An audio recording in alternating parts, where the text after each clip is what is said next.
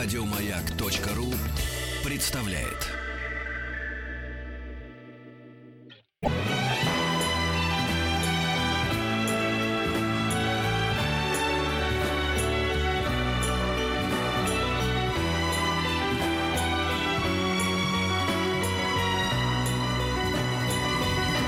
Спутник кинозрителя. Ну вот, про старые фильмы пришло время поговорить. И один из моих любимых фильмов, который, знаете, вот бывает классика скучная, там ты, ты смотришь ее из уважения, потому что надо посмотреть, а есть классика не скучная и классная, и которая не устаревает.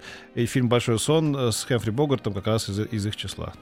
Да, э, ну я поправлю тебя только, ну не то что поправлю, выскажу свою точку зрения. Мне кажется, что слово скучный вообще э, можно употреблять, ну только там за чаем, а лучше за водкой, потому что настолько всегда субъективно, кому что скучно. И, и дело не в том, что я пытаюсь всех убедить в том, что фильмы Пичетонга Верстакуна всегда не скучные, а «Пират Карибского моря», который мне смотреть скучно, всегда скучные. А только в том, что э, я, наверное, не знаю ни одного фильма, в том числе великого, про который я хотя бы раз от кого-нибудь не слышал, что он скучный.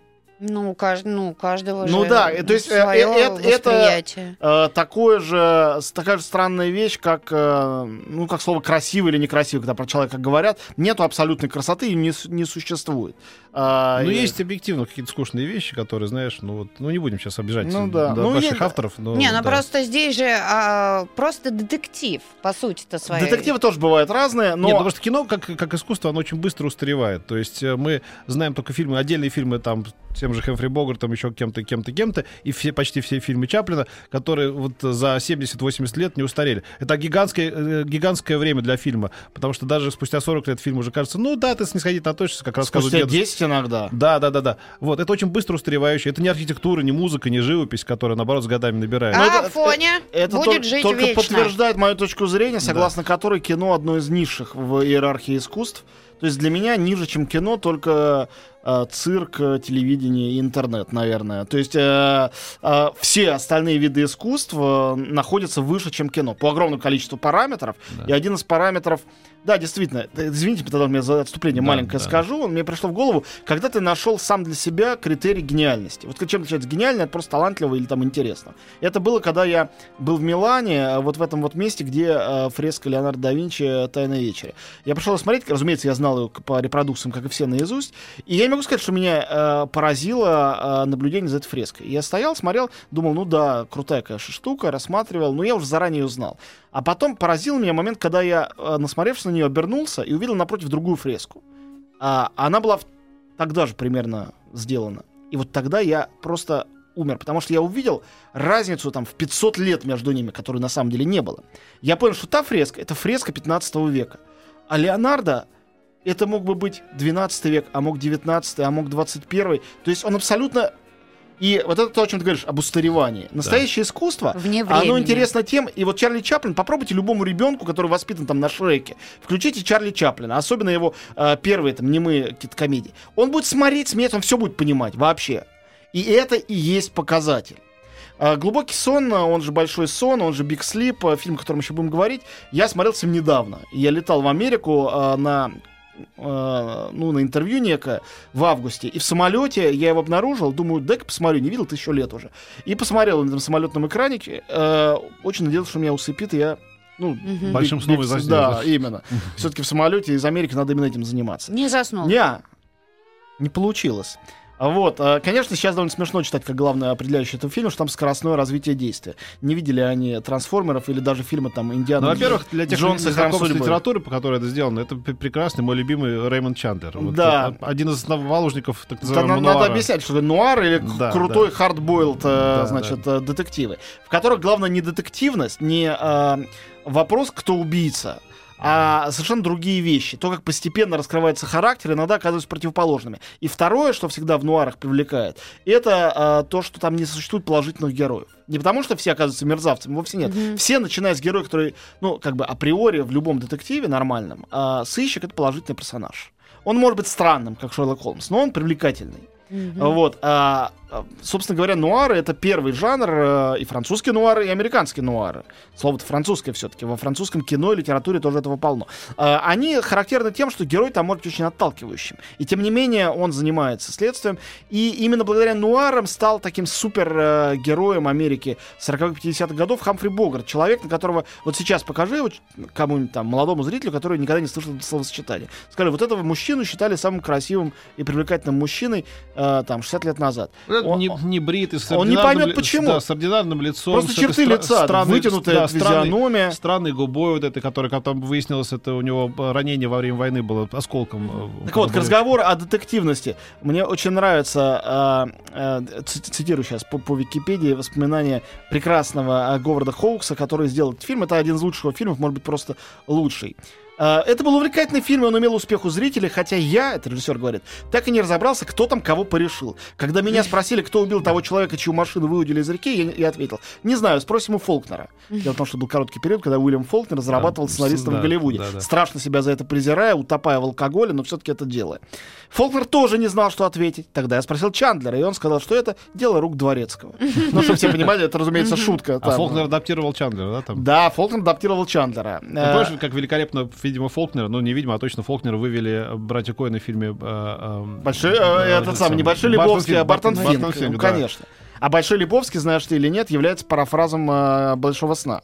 Нет, Э, не знал, да. Абсолютно, они им именно вдохновлялись. Но э, э, мне любопытно вот такая вещь, то что считается, что начиная с э, Энди Уорхола и каких-то э, идеологов постмодернизма, там в 50-60-х годах впервые родилась идея о том, что низкое искусство на самом деле не низкое, нельзя низкое и высокое разделять. Задолго до этого э, величайший писатель, Нобелевский лауреат, главный авангардист э, американской прозы Уильям Фолкнер переписывал автора э, Pulp Fiction Раймонда Чандлера для э, Голливуда. То есть э, уже высокое и низкое сосуществовали и прекрасно себя Ну, чувствовали потом, в общем, оба. Чандлер был справедливо э, отнесен к довольно серьезной литературе. Он даже возглавлял союз писателей, по-нашему говоря, американский. Ну, он, так, он точно такой же классик литературы американской, как классиком английской литературы была и является Агата Кристи. Можно Да, уважать, да. можно не уважать. Это просто так, и все. Или э, классиком современной американской литературы является Стивен Кинг, а современной английской Джон Роулинг. И ваши вкусы, взгляды, отношения к этому жанру никак не повлияют на этот факт. Да, надо сказать, что потом вот придуманный прекрасный образ Ф- Филиппа Марлоу, частного сыщика, он потом был многожды экранизирован всякими хорошими режиссерами, плохими, и хорошими актерами сыграны плохими. Но вот этот образ такого немножечко выпивающего, такого не очень успешного, одинокого человека, который там с неба звезд не хватает, но попадает в передряги. Потом он был уже в в 80-х годах экранизирован с помощью, э, с помощью э, Брюса Уиллиса, да, вот этот последний бойскаут, это фактически продолжение традиции Реймонда Чандлера Ну, и- и. Большого сна, ну и так далее. Так и есть. Э, В голливудских фильмах э, Марлу играли Хамфри Богарт, Роберт Монгомери, Дик Пауэлл, Роберт Пол Митчем. Э, да, Но мне кажется, лучше Бо- Богарта никто. И на самом деле, если Богарт бы так не сыграл его круто в фильме «Глубокий или же большой сон», наверное, у Марлоу не было бы такой судьбы. Слушай, а был там- бы а там- литературным персонажем. Напомню, там играл Лорен Бекл в то время его девушка. Конечно. Этом Потрясающей же- красоты и В сексуальности. этом же и суть. О чем эта история вообще? Ну, Да. в в случае с детективом, конечно, рассказывать сюжет это последнее дело, но... Ну ты сразу скажи, кто убил? Нет, а там Дворецкий это, сказано это, это не имеет значения, серьезно. А, значит, это история двух сестер. Хорошая и плохая сестра.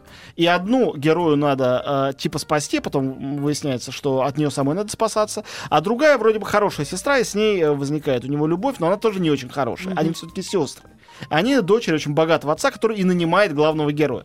И эти две сестры, типа хорошая и типа плохая, на самом деле это прообраз колоссального количества раздвоенных женщин от э, интеллектуальных фильмов вроде «Персоны» Бергмана до «Головокружения» Хичкока или «Малхолланд Драйв» э, Линча. Эти две женщины, часто это блондинка и брюнетка, но не всегда, э, две женщины, хорошая и плохая, которые обе привлекают и в то же время отталкивают главного героя, и в то же время зрителя, а зрительницы себя идентифицируют с одной или с другой. Это все началось с фильма «Биг Слип».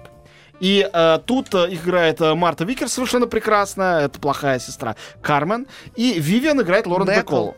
э, Это которая- в этом фильме или в большом или в э, Балтийском соколе она говорила, когда, когда ты за- захочешь меня увидеть, свистни, ты же знаешь, как свистеть, да, вот это знаменитое. По-моему, это- Сворачиваешь трубочкой. Да, да, по-моему, это именно отсюда. Но а, они играли в трех или четырех фильмах. Они вместе вот тогда э, уже были вместе, мне кажется, да? Да. У кого Вот. он ее увел-то, я забыл. А, он увел ее, кстати говоря, так на секундочку, у... э, По-моему, то ли... Сенаторы, она, Се- был, да, она да, была, да, по-моему, да, да, да. сенаторы после э, э, смерти У уже. кого-то он тоже ведь ее увел. То ли у Ховарда Хьюза, то ли что-то еще. Вот. А э, Ховард Хьюз не был продюсером этого фильма, потому что «Мальтийского сокола» как раз он и продюсировал. Вот Нет. та студия, которую Ховард Хьюз э, организовал, помнишь, и мы помним ее по фильму э. Скорсезе, где он, где, он, да, где он снимал вот эти безумные бомбардировщики, да, было еще и несколько хороших фильмов, которые эта студия произвела. Вы Короче, про Э, говорите? Да, короче, возвращаемся к Бекл. Джей. Прекра- прекрасная женщина, а, двоюродная сестра Шимона Переса, э, между прочим. Она недавно умерла, но она прожила очень долгую, А ты знаешь, насыщенную жизнь. что я был с ней знаком. Я когда брал у нее Это интервью, круто, да. она каким-то образом... а, а, ну, я, я не знаю даже, как, как сказать. В общем, я, я как-то ей понравился. И она со мной как-то очень неформально говорила, спрашивала, нравится ли мне Марию Шарапова почему-то. Ее очень этот вопрос интересовал. Она была прекрасная тетка. А, великая тетка, ты Э, чё? хрипела, не отвечала Да. ни на какие вопросы, а говорила всегда о своем, как все эти великие старики. И с ней был, конечно, и была собачонка, разумеется, своей, с которой она не расставалась никогда. И когда я спросил его про Хамфри Богарта, сказала, после смерти Боги настоящих мужчин не осталось. Да, да, да. Вот, она, конечно, совершенно прекрасна, но тоже, как и в случае с Богартом на самом деле. На фотографиях иногда кажется, что это такая абсолютная красота. Но прелесть красоты э, Лорен Бекол Она такая неправильная. то да. совершенно верно. Да, да, да. В ней есть какая-то, э, какой-то ущерб, ка- какая-то Да. вот странность. И эта странность, она совершенно потрясающая. И как раз в... Чуть-чуть э, более широко расставленные глаза, в это большой лоб какой-то. Рот у нее Да, ос- да, особенно да. совершенно рисунка. Э, В общем, она в этом фильме потрясающая. и Мне кажется, нигде, как в этом фильме, это не показано. Еще большой сон, с моей точки зрения, конечно, гениальный портрет Лос-Анджелеса, которого там почти нету. Да, Э, И улицы, и книжные магазины, за которыми какие-то потайные двери. И эти особняки, которые скрыты за, э, значит, какими-то воротами. И, и там может происходить все, что угодно, любые оргии, изнасилования. На самом деле, там же есть в этом фильме затронутые темы. И проституции, и гомосексуальности, и, конечно, торговли наркотиков, и коррумпированности полиции. Да. То есть чего там только нет. Времена-то были, когда это все не очень было можно. И считается, что при помощи своих сценаристов, в том числе Фолкнера, там было их трое, Говард Хоукс э, так убыстрил действие Да, сюжета, чтобы, следя за ним, цензоры не успели увидеть там э, каких-то рискованных вещей. Ну, мне кажется, что это немножко, конечно, Надо сказать, что в таком, легенда. же, в таком же талантливом нуаре «Мальтийский сокол» э, э, Снято тоже по великому тексту Дэшела Да, Хэммета. Дэшел Хэммета, в- Дэшел Хэммет и Роман Чандлер, два таких э, столпа темной литературы. Э, Микки те- еще. Да, ну Микки Спиллейн тоже позже появился, Ну он меньше, да, по, да. по- по- я бы сказал, по масштабу. Там вот прекрасный Ты, ты не был в Сан-Франциско, был, есть такой ресторанчик, по-моему, называется у Джоза, ну, Дж- Джоуз. И там, значит, он упомянут просто в тексте «Мальтийского сокола», и у них там из гордости есть все- фотографии из фильма. И, А, я, и «Мальтийский сокол», нет, как бы там. сама эта статуэтка, она сделана у них там в ресторане, в самом центре э, Сан-Франциско, и там тоже гениально показан Сан-Франциско. Такой мрачный, такой по- по- порочный такой какой-то. Никогда там не светло. Да, есть вот такое очарование Америки, когда ты туда попадаешь, связанное Попадаешь в кино сразу. всецело с тем, что ты оказываешься внутри кино. Э, Из всего остального мира только город Париж обладает этим. Ни Лондон, ни Рим, Да, ни да, Берлин. кино. Только Париж, город, в котором оказываясь. Но в Париже тебе кажется, что ты еще на картине какого-то импрессиониста Да. или, может быть, Да. на фотографии какой-то красивой. А вот когда ты идешь по Нью-Йорку или Лос-Анджелесе. в Лос-Анджелес, куда ты попадаешь, ты оказываешься внутри одного из фильмов, ты не вспоминаешь какого. И вот, мне кажется, мифология этих, этих городов в кино начала складываться Да. не сразу. Да, ты знаешь, очень Вот смешно, тут когда она... первый раз, когда я ступил на американскую землю, это был как раз Лос-Анджелес. И когда я все увидел, я понял, что это кино, и ты не можешь относиться к полицейским серьезно, потому что они киношные же. Это же они в кино ходят с этими вот в этой одежде. Понимаешь, они, это, This is police! да, да, как- да, да, да. Все, как бы даже деньги, когда ты передаешь доллар, тебе кажется, что ты в кино этим э, расплачиваешься. Так и есть, Да. Люди спрашивают, а если русский фильм, который может быть отнесен к нуару? А, только... Первая серия ментов, кстати говоря, сделана еще Рогожкиным, по-моему. Вот Только нео-нуары в последние годы. В советское время... а, ну, Смотрите, первая серия ментов вот На там с, не э, вспомню, в да. 90 какого-то года, которые сделали пилотные вот эти четыре серии. Это прям нуар-нуар такой. И Питер очень подходит для этого.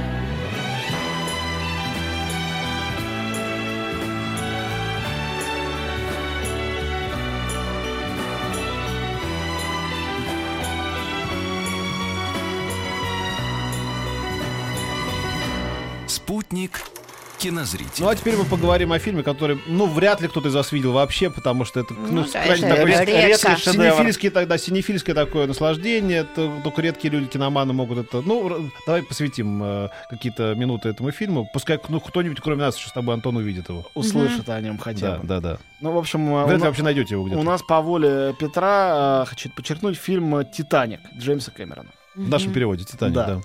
А, Значит, а, что хочу сказать об этом фильме? Всем известно, что это самый кассовый фильм за всю историю кино. А, Был, пока его не см- не сместил «Аватар», собственно, хочешь, вот, чтобы мы сразу произвели впечатление наших слушателей? Просто одной цифрой. А, какого года это в кино? Ты меня спрашиваешь? Да, посмотри, что он пишет. 97-го, я знаю. 97-го. Потому что, оказывается, «Титаник» — это же новый фильм 97-го года. Да. Когда говорит, а что о новых фильмах? Ск- Это, фильму, этому фильму скоро будет 20 лет. Так и есть. Вчера, э, между прочим, Ди Каприо исполнилось уже. Он 74 70- 78. Да, нет, ему сем- он 74-го, в общем, он сколько ему получается? 41 уже, да? Сорок- Ну Да, что, 41, это, да. это что, Нормально, разве возраст для мужчины? Это правда. Но мы-то помним его таким совсем юным. там, вот, Мальчишечкой. Э, Значит, э, что такое «Титаник», э, с моей точки зрения? Музыка. Да, Да музыка, всё там пре- круто. прекрасная музыка. И все-таки я хотел бы вот здесь сказать обязательно важную вещь. Потому что вот эту музыку, как вы думаете, кто ее написал? Недавно погибший этот самый Джеймс Хорнер. Совершенно да? верно, Джеймс Ну да, Хорнер. который- Просто чтобы люди не думали, что вот эта вот канадская певичка, Да, э, да. которая действительно очень голосисто это все Что, исполнила. Кто-то думал, что она написала эту песню? Очень многие. Да ладно. Очень многие. Селин Дион Э, ты имеешь в виду? Вот ты назвала это имя. Да, а, значит... Что у э, такого преступного? Да. Я, может, небольшой фанат, но тоже Антону, так, видимо, не так-то стесняться нравится. уже. Не ну она довольно никчемная, честно говоря. Она героиня сериала «Южный парк». Для меня нав- навсегда именно вот э, это и есть. Что тоже в своем роде хорошо. А, Джеймс Хорнер потрясающий э, кинокомпозитор. э, Я считаю, незаслуженно недо- не- недооцененный. Да ладно, все, он оцененный более чем. Но У мне, него- мне он ужасно нравится. Это одна из лучших его ролей, э, ролей работ. Да. Мне кажется, что, э, конечно, одна из причин успеха этого фильма в этом дело. Когда спрашивали, в чем причина вообще такого сенсационного успеха «Титаника», есть много разных ответов, из которых самый остроумный и циничный принадлежит Умберто Эко. Э, С его точки зрения, ну, повторяю, вам не нужно соглашаться или нет, а просто изложу эту версию, она красиво звучит. С его точки зрения, это фильм о том, как офигенный красавец парень достался очень некрасивой, неудачливой девчонке. И поэтому все девчонки мира либо некрасивые, неудачливые, либо считающие себя таковыми, а таковыми себя считают все даже красивые и удачливые, ну, в глубине души, смотрели, проливали слезы, особенно когда он погибает. То есть, что, ну, я думаю, что часть правды в этом есть. Но у меня есть свое более красивое объяснение, которое выводит Титаник за границы вот этого штампа, что это просто масштабная мелодрама, слезливая, и поэтому всем нравится. Но масштабных слезливых мелодрам за историю кино было гигантское количество, и э, очень мало какая из них, наверное, только «Унесенные ветром», третью я не придумаю, имела вот такой, так- такой сенса- сенсационный успех. А, теперь я вам изложу свою версию. Фильм 97 года. А, конец а, столетия и тысячелетия. Вы помните, словом «миллениум» были одержимы Да. в конце 90-х абсолютно все. Все знали это слово, и все ожидали конца света. Или... Так вот, «Титаник» для меня это фильм о конце света. Это фильм о всемирном потопе. Это один из главных мифов а, человечества, который существует во всех религиях, традициях, как мы знаем, всемирный потоп, а, которое здесь изложено. Там построен этот корабль как мир. Показано социальное расслоение, показана любовь, показана зависть, показано преступление, показана тайна, не случайно там есть этот камень драгоценный, этот кулон, который для сюжета вообще не нужен. Это типичный хичкоковский МакГаффин. Это сердце океана. Это бессмысленная вещь, но на нем как бы строится сюжет. Хотя сюжет никак на нем на самом деле при этом не завязан. Вообще. То есть, если его выкинуть из сюжета, это Ничего будет изменится. каша из топора без топора. Ничего не изменится вообще. История любви, любовь, муж, айсберг, то все останется. Оркестр играющий. И мне кажется, что особенно вот этот образ играющего оркестра, как встретить э, конец света? Что делать? Вопрос, который каждый себе когда-нибудь как-нибудь секретно, но задавал. И поэтому мне кажется, что... вообще, кстати говоря, в подтверждение моей теории, что это фильм конце света, скажу, что это тема, которой всегда был одержим э, э, Джеймс Кэмерон. Кэмерон. И два главных его И фильма... восстали машины. Совершенно верно. Два главных его фильма. Когда, когда ты спрашивал маму э, свою, давно уже, как с ее точки зрения выглядит идеальная антиутопия на экране, она мне ответила, вот это никогда не забуду, что вот это вот этот один кадр из э, Терминатора, когда гусеницы едут по человеческим черепам. А, и я согласен. А также вспомню этот взрыв и сон главной героини из второго Терминатора, который имеет подзаголовок «Судный день». Короче говоря, идея конца света которая и в «Аватаре» это основа, основа, да, люди пытаются переселить, э, пере- переселиться на планету Пандора, обокрасть, потому что Земля кончилась. Вот, это остается как бы за кадром, но с этого начинается тоже фильм. Мы часто об этом забываем.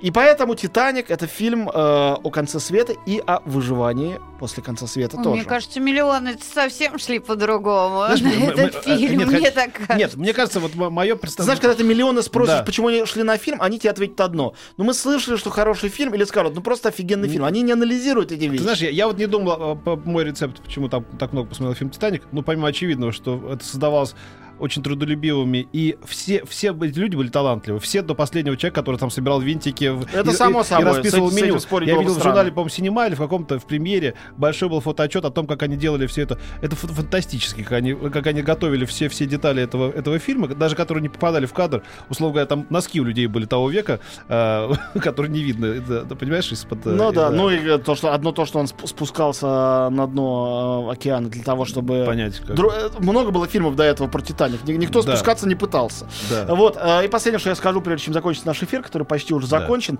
то, что вот э, я считаю, что в теперешнем Голливуде, именно если говорить о Голливуде, высокобюджетном, э, вот этой машине, не о независимом кино, а о машине Голливуда, есть два человека, сегодня живущих, работающих, которых я считаю не просто талантливыми, а гениальными.